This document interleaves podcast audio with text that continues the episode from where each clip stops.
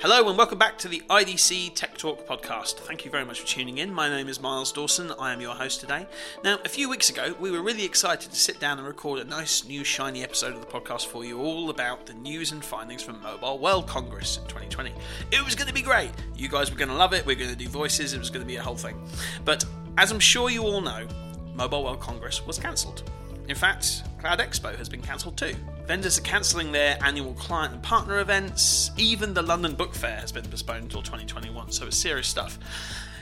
Of course, this topic needs no introduction. These events cancellations and the slightly jittery stock market movements we've seen in recent weeks have been the fault of the coronavirus, the pathogen that is causing no end of headaches, both real and metaphorical, to businesses worldwide. So, in lieu of a Mobile World Congress podcast, we thought we'd take the opportunity to discuss a little bit about how an epidemic like this can affect the global markets around consumer mobile technology like phones, PCs, laptops, wearables, AR, VR, that kind of thing. And for that, I'd like to welcome my two guests today. We have Simon Baker. Hello, Simon. Hello. And Daniel Gonzalez. Hello, Miles. So, Simon, I'd like to bring you in first. And why don't you give us a bit of an overview about the situation at the moment? Yes, let me start off, Miles, by talking a little bit about the analysis that our team has done in China. Um, they obviously were onto this question very quickly because China was where this all started. Um, uh, the outbreak of coronavirus started in Hubei province um, and around Wuhan. And Wuhan is actually a manufacturing center for a number of manufacturers, um, including Lenovo. Uh, and the impact on production has been pretty immediate if you look at what happened over Chinese New Year, basically the, the holiday was extended. Um, not much happened in terms of production in February. And in March and in April, IDC China is expecting production to be not much more than half. The big question is from the, the production side uh, will this be a V-shaped recovery or a U-shaped recovery? A V-shaped being one being in which the production uh, hiatus is relatively short, and a U-shaped one in which it stretches out into the into the summer. Uh, the main conclusion from our Chinese analysts, and this has not changed in the last week or two, is that the Chinese government will get production going again fairly soon. Uh, also, the number of cases of coronavirus seem to be falling now in China, and therefore, if there is a U-shaped uh, recovery, it's not likely to be a very wide U. I think we can say that from the production aspect is is is the current situation as IDC sees it. Thanks, Simon. So I'd like to bring Daniel in, and why don't you tell us a little bit about the supply chain situation? Yeah. So um, so far in Europe, uh, concretely, there's not is mostly a supply issue, not a demand issue. So there, has been a demand shock in China, and that, that that is affecting the market there. But that doesn't didn't reach Europe yet because demand is there. But what's happening is that lead times continue to extend and the supply chain is still very limited, right? So the province of Hubei that uh, Simon mentioned as being the, where the initial outbreak took place uh, is a famous hub for uh, panel and memory components. And this obviously the fact that a lot of factories in this province are basically closed disrupts completely the supply chain right? So and, and apart and, and, apart from all these components, there's a lot of other materials like packaging, masks for vendors returning to the plants that are necessary to have the whole supply chain in place. These are also in short supply. So it doesn't uh, before the whole supply chain works seamlessly. It's it's a gradual process. Okay, so factories already uh, started working, but as Simon said, they are still at 50% capacity, some less, some more. Uh, but it takes all of them to, to, to come together to, to put like the, the supply chain working. Hmm. So until this happens, it's gonna take time. For instance, Foxconn, uh, which is um, Apple supplier, said it's gonna is not gonna return to full capacity before the end of the month. And then all the, these other companies that gravitate around the supply chain that was probably gonna take more time until the whole thing is in place. Uh, this ultimately also generates increase in the average selling price too, for example. Uh, but I must say that a lot of these things around the supply chain, we can only assume as information doesn't really flow as normally and freely, and sometimes it's very they communicate to their partners in a very vaguely manner. I must say. So if you're um, if you're talking about um, memory as well, then it's not just smartphones. It's kind of anything that requires um, a RAM chip. So that could be laptops, PCs, that kind of thing as well. Yeah, definitely. This will impact uh, every single uh, device in the market. Mm. Um, Simon, I'd like to bring you back in. I'd, I'd, love to hear your thoughts on the different players in the market. Um, are, are people pushing their their um, release of new models back? I mean, is, is it hitting different suppliers in a different way?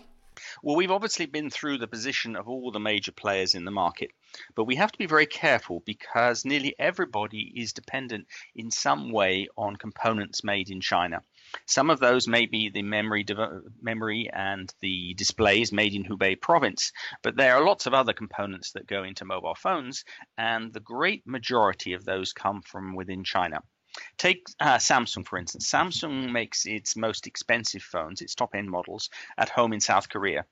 Its mid level and cheaper devices are mainly made in Vietnam, though some are made in China as well.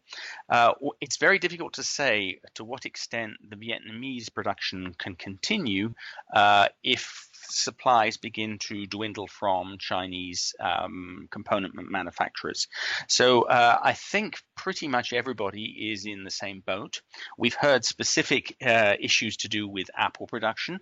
Apple is heavily dependent on Foxconn, uh, which is a Taiwanese company, but it has most of its production plants in mainland China. Uh, it, it does look likely as if a cheaper iPhone model, the replacement for the SE, may well be put back. There are also rumors that there could be a delay in the launch of the 5G models, the iPhone 12, which is expected to come from Apple in the autumn at the time of its usual annual launches. Um, but other manufacturers will undoubtedly be affected as well. Nearly all of the Chinese players, um, some of them, of course, had disruption to the launch of their models, um, which they had wanted to do around Mobile World Congress, and now they've had to find new ways to actually um, promote those new models. But the production itself is likely to slow, and also the uh, the deployment of 5G networks within China itself, which would have been a major stimulus to the launch of new 5G models onto the world market this year. And and just to add to this, uh, to the reaction of the different players, if you listen to what the, the main vendors are saying in their earnings, you can say that they really expect the impact of the coronavirus to be high in their earnings. So Apple, for example, already said they won't be meeting uh, their revenue targets due to coronavirus. Uh, Microsoft also said that particularly uh, regarding their OEM and Surface uh, business units. And HP didn't didn't really mention it's gonna it's gonna impact their Q1 as such, but they expect uh, the impact in Q2 to be to be high. So on that front, it also illustrates uh, the different reaction from the players. Thank you, Daniel, for that. So Simon, I'd like to bring you back in and ask obviously we've been looking mainly so far at the supply side of the uh, the challenges with the coronavirus. Um, what do you think about the demand side? How is that changing? Well, uh, it, it, I'm sure I'll give you a different answer if you ask me this question in 30 minutes, um, Miles, because the, the, situation is changing so quickly. Uh, on the supply side, I could quote from analysis which our China team did two or three weeks ago and which was behind the latest forecasts we did. But when it comes to demand, obviously, the fact now that the genie is out of the bottle in terms of the, the virus becoming much more widespread in countries outside China um, and the growth in the number of cases being so rapid, this is clearly causing dislocation in the economies of a number of European and other countries. And at the moment, it's very difficult to see exactly how that will evolve over the next few weeks. What we had thought at the time when we did our forecast two or three weeks ago, and we could see the Chinese side on supply, was that demand um, would still be there in the rest of the world. Demand would be lower in China because of the lockdown in Hubei province, for instance. But in other parts of the world, we are expecting demand to be there, and that there would be a shortage of supply of, of phones in the second quarter. But by the third quarter, there would be some rebound in markets um, as that supply built up again, and people made basically deferred purchases from what they couldn't get their hands on in the second quarter.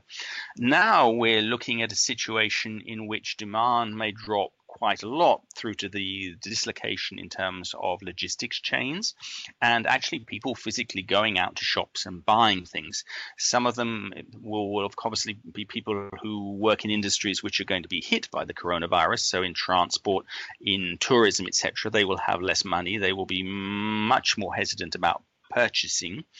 Um, and then physically, some people may not be able to go to the shops just because of quarantine restrictions. So um, we had thought that there would be a shortage of devices of phones in the global market in the second quarter. Um, that looks less likely than it did just a week or two ago. But I really could not talk about very specific figures because the situation is changing so quickly. That's great. Um, Daniel, do you have a view on that? Yeah, for, for the demand perspective, there's still no impact uh, in Europe, uh, not nearly as, as uh, to the same extent as we see in China. So the, the demand in, in Europe is still there. For, for instance, for PCs in the commercial segment, uh, we still expected a, a positive uh, 2020, very much driven by uh, the Windows 10 transition uh, in SMB, but also education and public sector are expecting to drive the markets in the year. So, so the the problem is really in the supply and, and how difficult it has been for the OEMs to bring units here. We mustn't forget the, the logistic aspect as well. So, in the demand perspective, uh, it's still not uh, a, a, major problem. Obviously, that that can change due to the fact uh, Italy is now a problematic case in terms of uh, uh, the number of uh, coronavirus cases confirmed. We, what we see is probably uh, deals not being able to be fulfilled due to the fact that there's the, the, the supply is short. We see uh, inventory starting to be depleted. Also here uh, in in Europe, we see distribution complaining that OEMs are basically postponing delivery dates that can translate into uh, an impact dragging up to, to Q2 and even into uh, Q3, where, as, as Simon already mentioned, we expect the, the situation to start recovering. All right. Well, thank you both very much for your fantastic insight there. And, but I'm afraid that is all the time we have for today. Thank you to both Simon and Daniel for joining us. Uh, please to our wonderful listeners, please do give us your opinion. Find us on LinkedIn, on Twitter, on YouTube, or head over to our blog to uh, to read our insight and give your comments, give your thoughts. We'd love to hear it. And of course, hit that subscribe button too. You can find the podcast on SoundCloud, on Spotify, or wherever you fancy listening to us. But thank you very much, and uh, see you all next time. Thank you, Miles. Thank you very much, Miles, for inviting us.